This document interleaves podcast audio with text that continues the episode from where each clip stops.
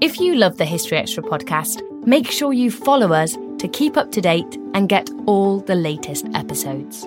Thanks for your support, and I do hope you enjoy this episode. This episode is brought to you by Indeed. We're driven by the search for better, but when it comes to hiring, the best way to search for a candidate isn't to search at all. Don't search, match with Indeed. Use Indeed for scheduling, screening, and messaging so you can connect with candidates faster. And listeners of this show will get a $75 sponsored job credit to get your jobs more visibility at Indeed.com slash History Extra. Just go to Indeed.com slash History Extra right now and support our show by saying you heard about Indeed on this podcast. Terms and conditions apply. Need to hire? You need Indeed. Hey, it's Ryan Reynolds, and I'm here with Keith, co star of my upcoming film, If, only in theaters, May 17th. Do you want to tell people the big news?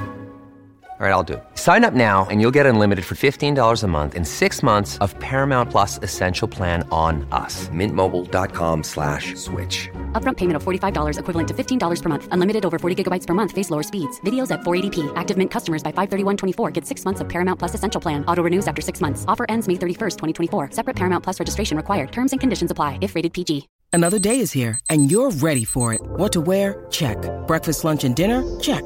Planning for what's next and how to save for it? That's where Bank of America can help. For your financial to-dos, Bank of America has experts ready to help get you closer to your goals. Get started at one of our local financial centers or 24-7 in our mobile banking app. Find a location near you at bankofamerica.com slash talk to us. What would you like the power to do? Mobile banking requires downloading the app and is only available for select devices. Message and data rates may apply. Bank of America and a member FDIC. When you need mealtime inspiration, it's worth shopping Kroger, where you'll find over 30,000 mouthwatering choices that excite your inner foodie. And no matter what tasty choice you make, you'll enjoy our everyday low prices, plus extra ways to save, like digital coupons worth over $600 each week. You can also save up to $1 off per gallon at the pump with fuel points. More savings and more inspiring flavors make shopping Kroger worth it every time. Kroger, fresh for everyone. Fuel restrictions apply.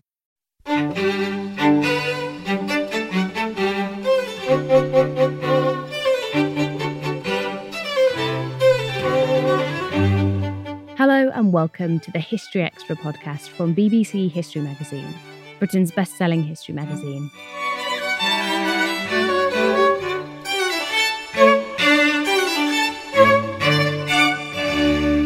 I'm Ellie Cawthorne.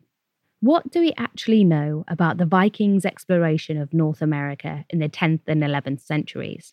And what does the fierce battle that has raged over the legacy of these voyages tell us about modern America?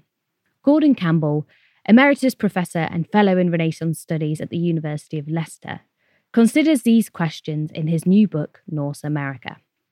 Here, in conversation with our production editor, Spencer Mizzen, Gordon discusses some of the most remarkable voyages of discovery in human history.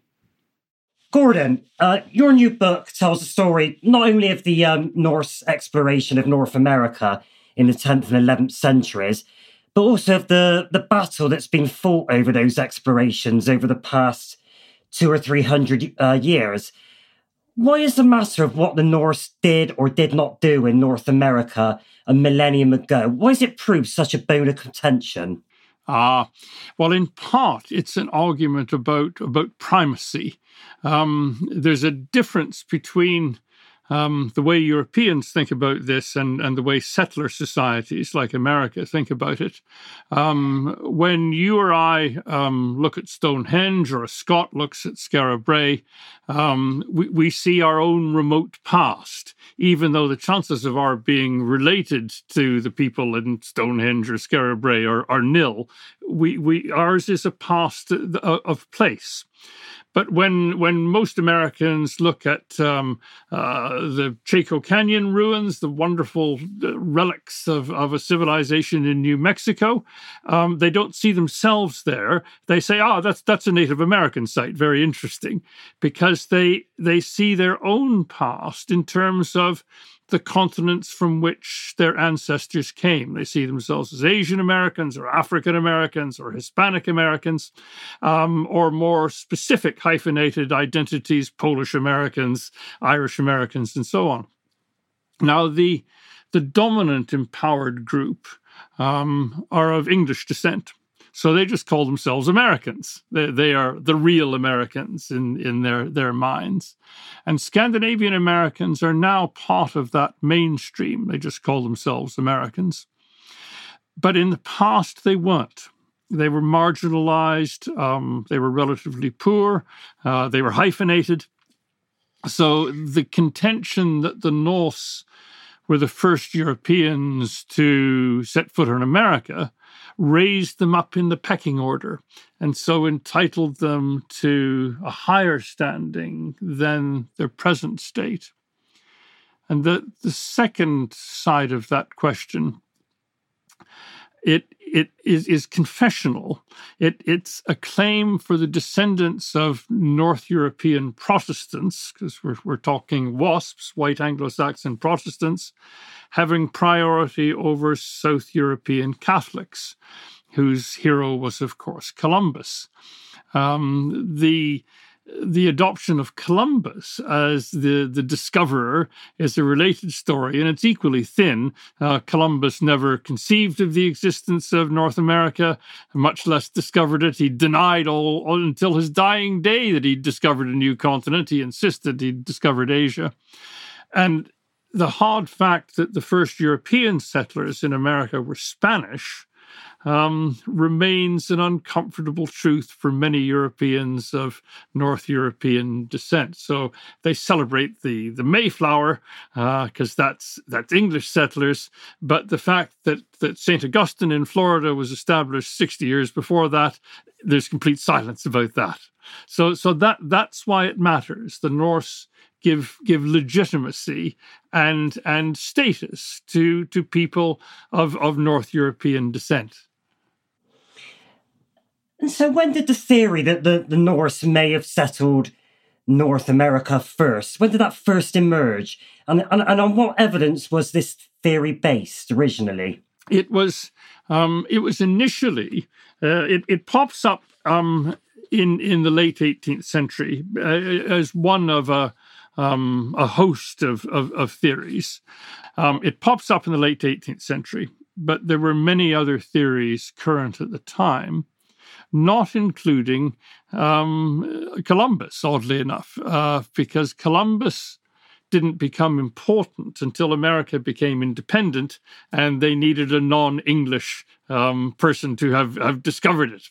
Um, but it really comes to the fore, um, the, the Norse theory, when a bloke called Rasmus Anderson, or Andersen in, in, in Norwegian, uh, published a book called America Not Discovered by Columbus. And that was in 1874. And it lent powerful support both to the historic contention that the Norse visited New England repeatedly from the 10th to the 14th centuries, and to the ancestral Teutonic link between the Norse and the New England cultural elite. And, and that's what did it. Um, they had been given um, access to the, uh, the sagas um, in, in the generation before, and the sagas could be read as, as historical accounts of the, um, of the Norse having discovered America, and, and that settled that. Now, can you give us some examples of, of the battles that were played out between sort of proponents of the idea that Columbus had got there first and those who supported the idea that the Norse had got there first? How, how was that played out over the following decades? Well, the the interesting period comes uh, it, on the 400th anniversary of Columbus's um, so-called discovery. So 1492, 1892. And um, it was decided that there should be uh, a World's Columbian Exposition in Chicago. Um, and they uh, commissioned um, three uh, replicas of Columbus's ships um, in Spain, and they were to be uh, sailed across uh, across the Atlantic, just like Columbus did, uh, only landing in in uh, New York rather than in the Caribbean. Um, but a funny thing happened because a, ninth century Viking ship um, called the Gokstad uh, ship had been discovered three years previously. the Norwegians were invited to make a replica of that ship. So we had the prospect of uh, Columbus's three ships sailing the Atlantic and uh, a Viking ship sailed the Atlantic. Now, it turned out that the uh, three Columbus ships weren't seaworthy and they had to be towed across the Atlantic. Whereas the uh, the Viking ship uh, was seaworthy and it came across the Atlantic with, with sail and oar propelling it. And the Scandinavians took huge advantage of this and, and represented the uh, uh, the Spanish sailors as as, as weaklings uh, sailing unsailable ships, whereas the the Norsemen uh, were were the mighty sailors battling the seas in an open ship and sailing successfully there. So when when when the the Norse ship arrived in Chicago, it became a, a cuckoo in the Columbian nest, um, and they took full advantage of the publicity to trumpet the notion that the Norwegians had been there first, and that's when you get the arguments about should America have a, a Columbus Day uh, or should it have a, a, a, Leif Erikson Day to celebrate the fact that uh, the Americans, uh, the Norse, had had got there first? Um, that was the high point, and as it develops into the 20th century, um, the the theories narrow, if you like, uh, and are focused on on local artifacts ra- rather than being a, a, a national vision of an America discovered by the Norse. So this Scandinavian boat it, it provokes quite a lot of hostility, didn't it, among some American Catholics, Irish Catholic communities? Is that is, is that correct? It is. It is. Um, when uh, when the um, the Viking ship uh, started to sail from the coast up the Erie Canal to, to get to Chicago. Um, well, first of all, the, the crew were arrested, and they said th- this was all because New York police were Irish Catholics. So they presented it as a confessional argument. Um, and as they proceeded up the canal, there were various hecklers on the bridges um, throwing stones at them and shouting at them for being uh, representing the, the, the, the, Church of Rome, which was trying to take over. It became a, a religious battle, if you like. Um, that um, abated in some measure by the time it got to Chicago, um, and and the hecklers had been silenced. But there was still a, a sense of um, hostility, which was more openly felt then than than than now, um, between um, Catholics and Protestants in America, and who who had the prior claim and who should be on top.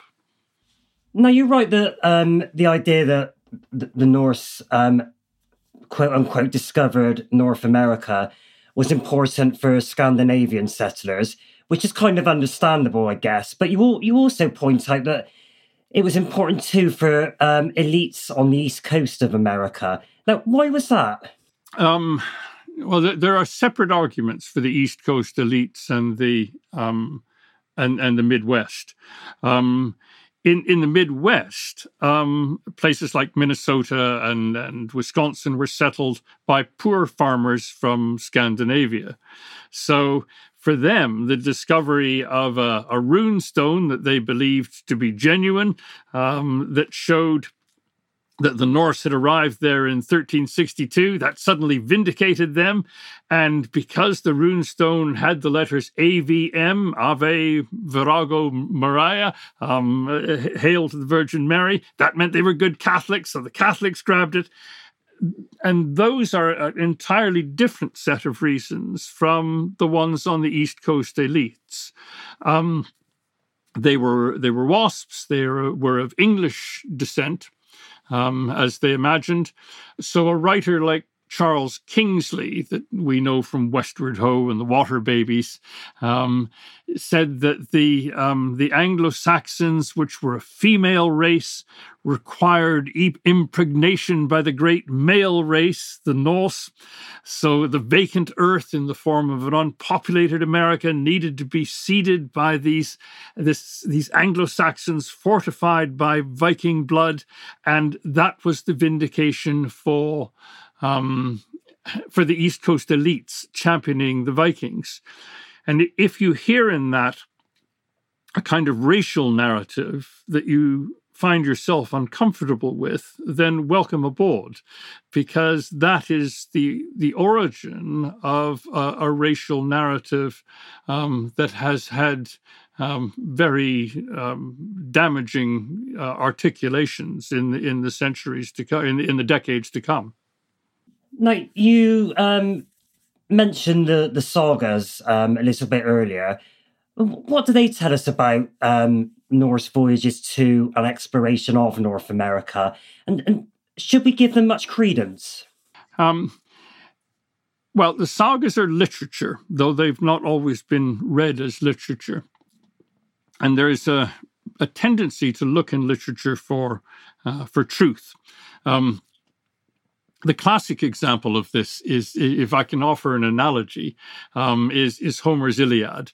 And in the 19th century, um, uh, people assumed it was true uh, that there had been armed conflicts in in uh, the in the area about 1200 years BCE.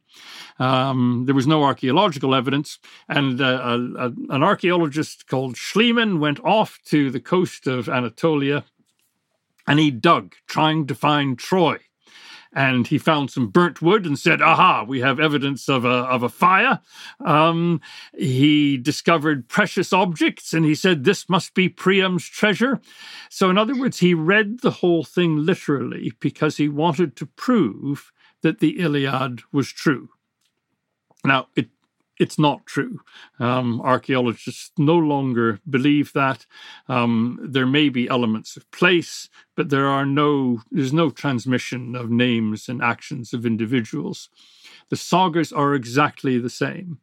They describe they describe journeys and these descriptions are often taken to be logbooks, um, and they, they give measurements, and people have tried to plot the measurements uh, of actual voyages by named historical individuals.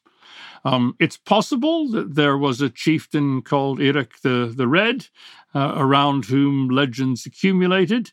Um, it's possible, well, it's getting a bit unlikely, that he had a son called uh, Leif Erikson, Leif the Lucky, as he's he's known. Um, the notion that the other members of his family were historical um, is is is tough to to defend. Um, there are in Greenland um, many records of names uh, of people who lived in Greenland, and not one of the names in the sagas has ever appeared in the historical record. So the, their voyages to Greenland and then lands to the west of Greenland, as described in the sagas, may never have happened.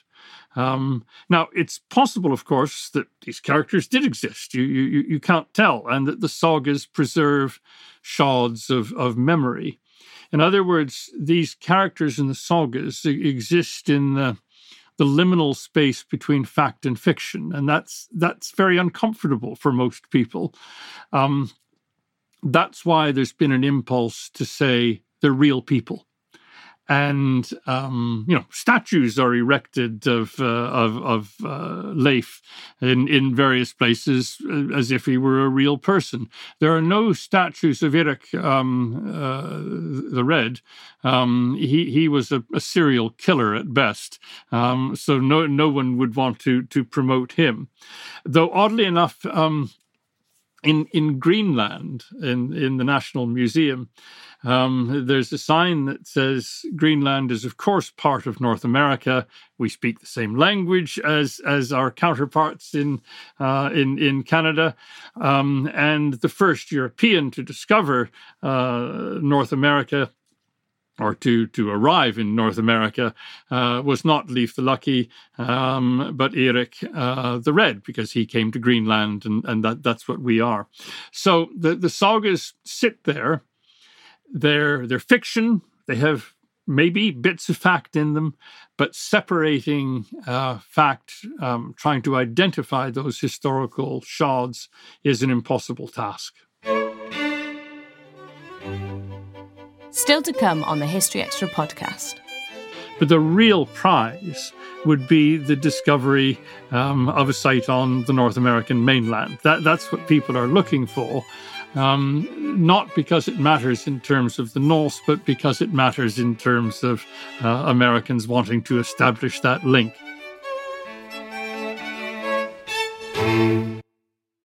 This episode is brought to you by Indeed. We're driven by the search for better, but when it comes to hiring, the best way to search for a candidate isn't to search at all. Don't search, match with Indeed.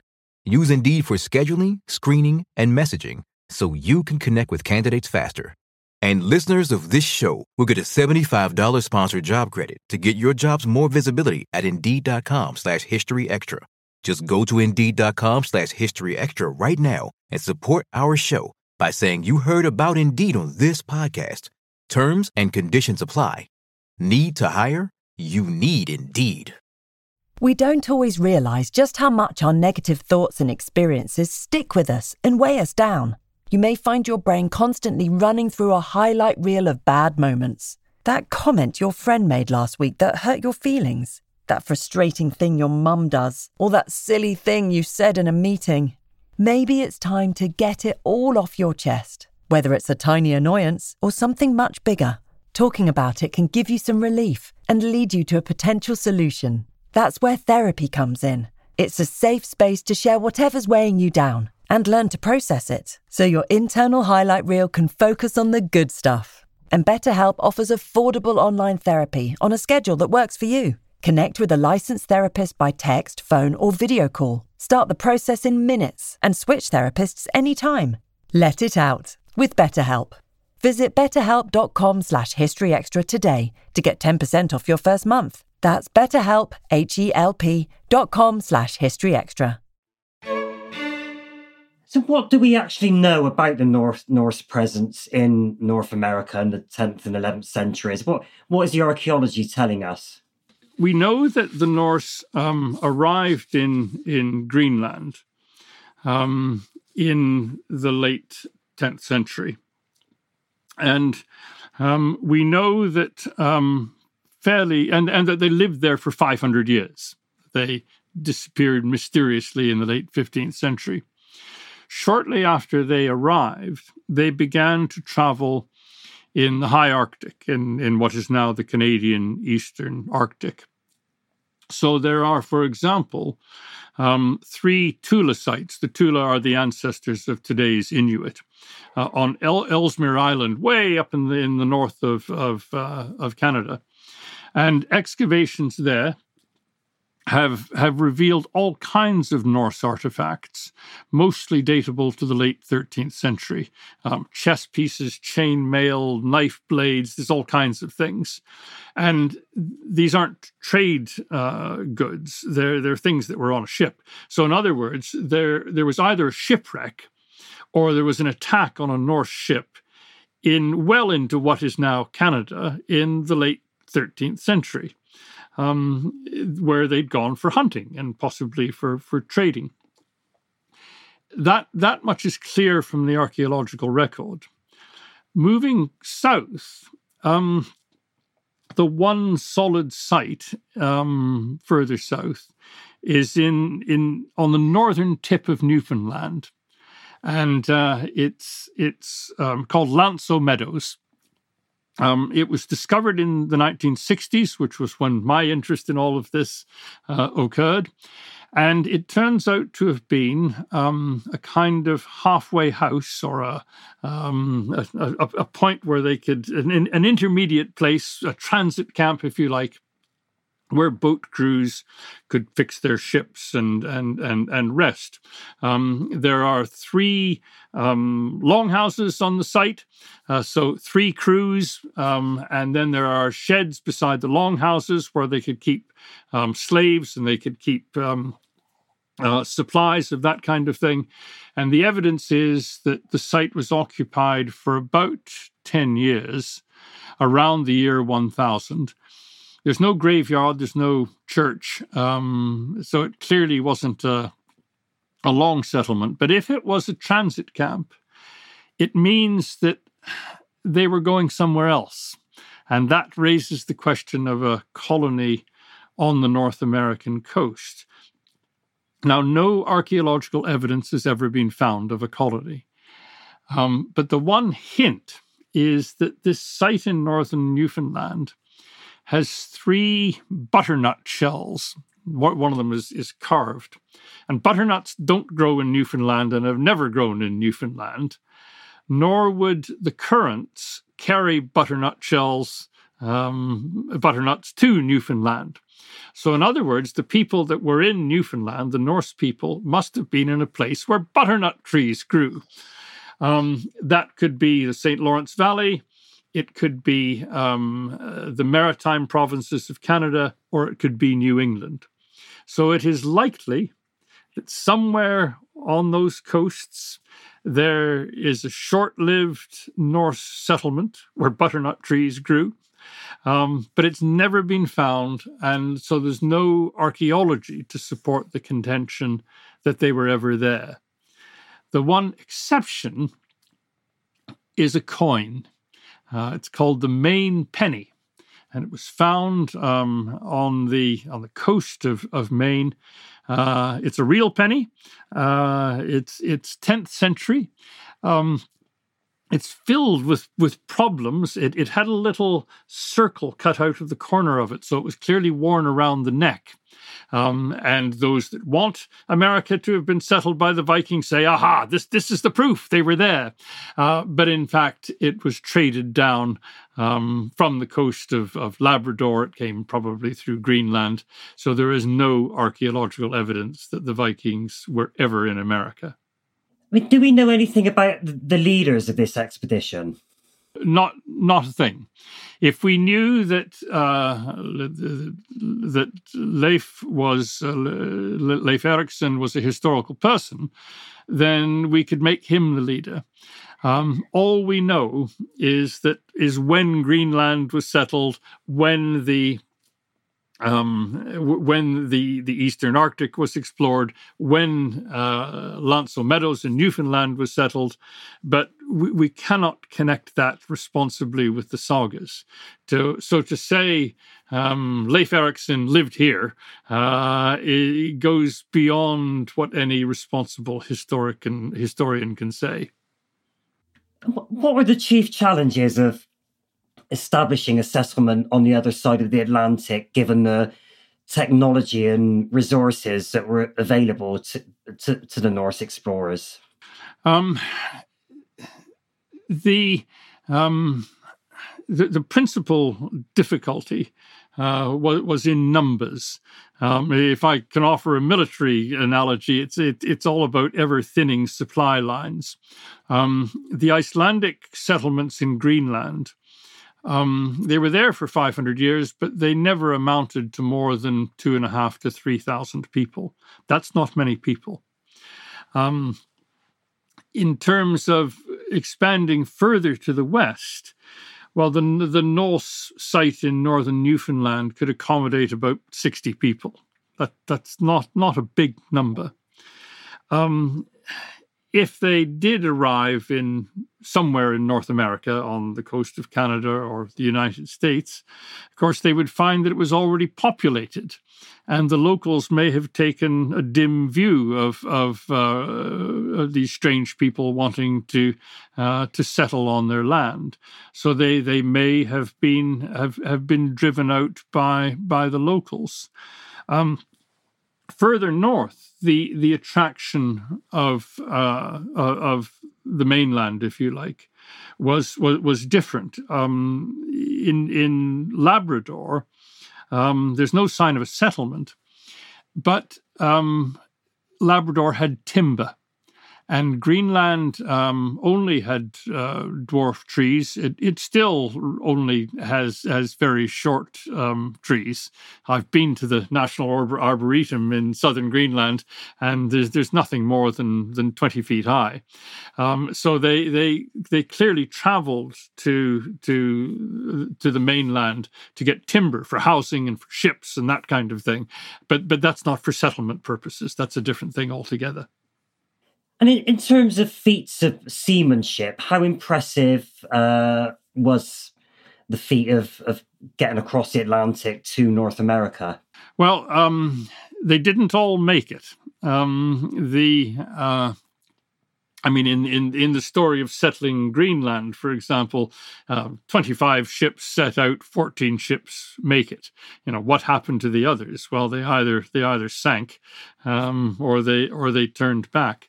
Um, and the answer to the disappearance of the Greenland colony may well be that um, the ships um, you know, had some kind of catastrophe befell them, and and they they couldn't proceed. So the, there there's the issue of the ships in in in the North Atlantic, which is not a, a is is not a calm place to be uh, for for much of the year. Um, the second thing is that the, the Norse didn't have maps, um, and they couldn't calculate longitude, um, but they they were very good um, at uh, at calculating latitude.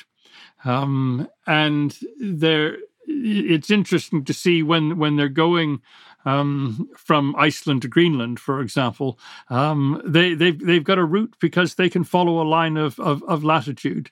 Um, there is. Um, uh, th- there's also a primitive sort of compass uh, that that was found uh, uh, some years ago, which is now in the National Museum in in in Denmark, which suggests they had some instrumentation. But the the the hardest fact, of course, is they didn't know where they were going. Um, th- there was no um, pull towards America. The, America was not their destiny. Uh, it, it, was where the dog trail petered out, if you like. Um, it, it was the, the, the, the, limit of, of expansion. So it, it's not a case of, um, of Vikings going in stages across the, the North Atlantic um, to their destiny. It's a case of farmers. They were peasant farmers, they weren't warriors. Um, escaping, well, maybe looking for new land, but escaping uh, religious conflict because this new religion of Christianity came along and that, that caused problems, uh, escaping battles between warring chieftains. They were just looking for a quiet life so they could farm. They had they had boats that were immensely seaworthy, but they were they were open boats. They could be swamped and and and they they were swamped on on occasion. So in a way, it's a little miracle that they made it at all um, uh, across to um, across to the, the North Atlantic, uh, across to the North American shore. But they they did make it. the The notion that they were somehow pulled there is is an American fantasy. So if you um, if you look in front of the, the wonderful cathedral in, in Reykjavik, um, there's a statue of, of Leif Erikson, uh, the discoverer of America. And if you go around the back of it and, and look to see, you know, where did this statue came come from, um, it was paid for by the Americans um, because the Americans see discovering America as the point of it all, but the uh, the Icelanders have no reason to to think that way. Similarly, in Greenland, um, in the place where Eric the Red's uh, farm uh, was is, is deemed to be, if he existed. Um, uh, there's another statue of Leif Erikson um, put up by Norwegian Americans uh, who again wanted all to be a story about America, but for the Norse it wasn't a story about America. Um, it was a story about the settlement of Iceland and the settlement of Greenland, and it, it really stops there for them do you believe that what um, we've discovered so far and our current knowledge is the tip of the iceberg? Is there a lot more out there to be discovered, do you think, about what the Norse accomplished in North America a thousand years ago? There may be more sites. Um, uh, there was the possibility of a site in in uh, in southern Newfoundland that was discovered uh, some years ago there may be trading posts on Baffin Island, and that would be exceedingly um, interesting were that to happen because that would establish that the, the Norse weren't just hunters they were they were traders as well. Um, they were in the ivory business. Um, but those sites for various reasons um, have not been followed up. Um, I hope they will be someday. But the real prize would be the discovery um, of a site on the North American mainland. That that's what people are looking for. Um, not because it matters in terms of the Norse but but because it matters in terms of uh, Americans wanting to establish that link. And that link right now cannot be proven. Um, there are lots of attempts to prove it. Um, I, I was in Nova Scotia a couple of years ago where there's another bogus runestone, uh, and I managed to walk on the Leif Erikson Trail, and uh, that was the trail where, where the great man himself had uh, uh wandered into the town and and uh, discovered North America. So there's there's all kinds of fantasy attached to it, and what they would really love is a real archaeological site. So, to what extent has fake archaeology been an issue in, in our endeavours to establish what really happened? Um, fake archaeology is a well, it's helpful to think of it as a spectrum. There are real artifacts that have been tendentiously interpreted as Norse. So there's a, a 17th century windmill near near Newport in Rhode Island, which is said to be a Norse church. Now it's a real artifact, but it's not what they say it is. In fact, it's a copy of a of, of a windmill uh, near Leamington Spa, um, and uh, but they say it's a church. Um, there are also real Norse artifacts that have been planted fraudulently. Um, so the Beardmore relics, which were which is a sword and an axe head, uh, said uh, to have been found in the Canadian province of Ontario, um, in fact were, were, not from there at all. They came from uh, the collection of a 19th century Norwegian, um, and so they, they, were real artifacts, but they were fake discoveries. Um, further along, there are fake relics on a large scale um, the rune stones that crop up all over America in areas of Scandinavian settlement, and the Vinland map now at Yale. And those are, um, some of them are made for the simple purpose of deceit. Um, some are creating a, an imagined bit of evidence for, for a past that they really know is true, and there isn't any evidence, so they, they make the evidence. So the, it, it matters as, as part of, of the argument. Um, but in fact, the fake runestones are uh, they're historically important not because they document the Norse, but because they document the thinking of Scandinavian Americans in the 19th century and their their search for legitimacy and their search for an identity. So I'm not I'm not inclined to be very hard on them. Um, they're they're not very sophisticated frauds.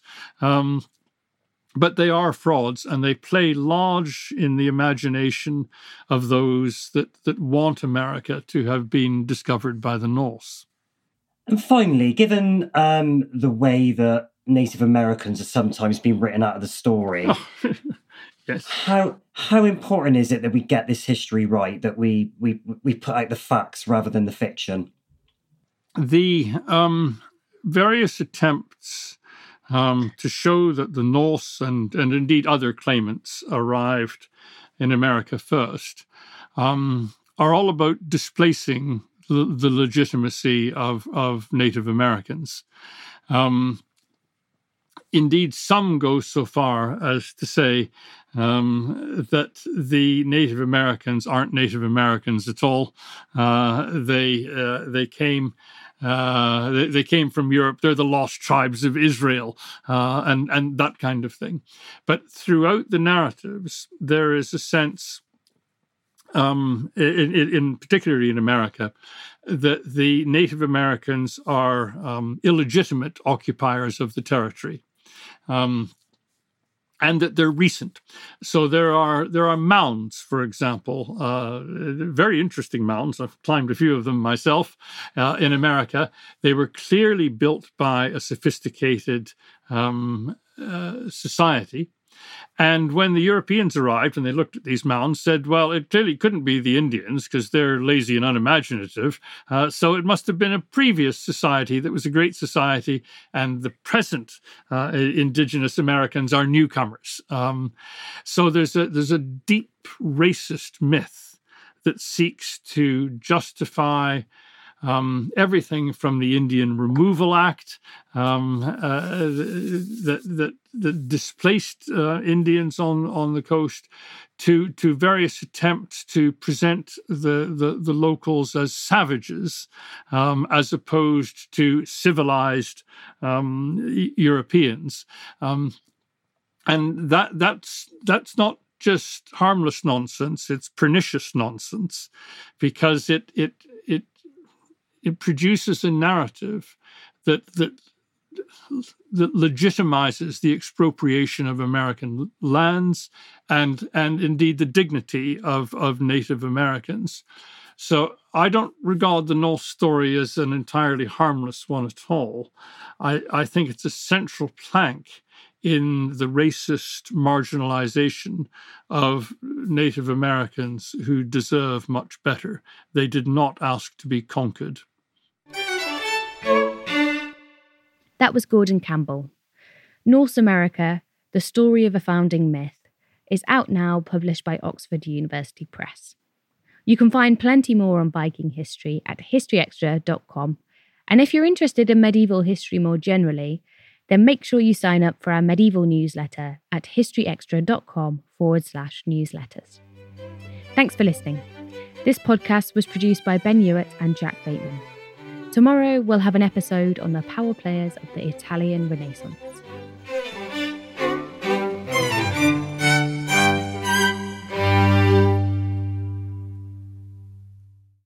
A collision between a Chinese jet and an American spy plane. He came and rammed into our left wing. With relations increasingly strained, what are the chances of things spinning out of control? The Western world was asleep. I'm Gordon Corera. I'll be exploring the friction in this most important of relationships and asking Has the West taken its eye off the ball? You cannot ignore China. From BBC Radio 4, this is Shadow War China and the West. Listen wherever you get your podcasts.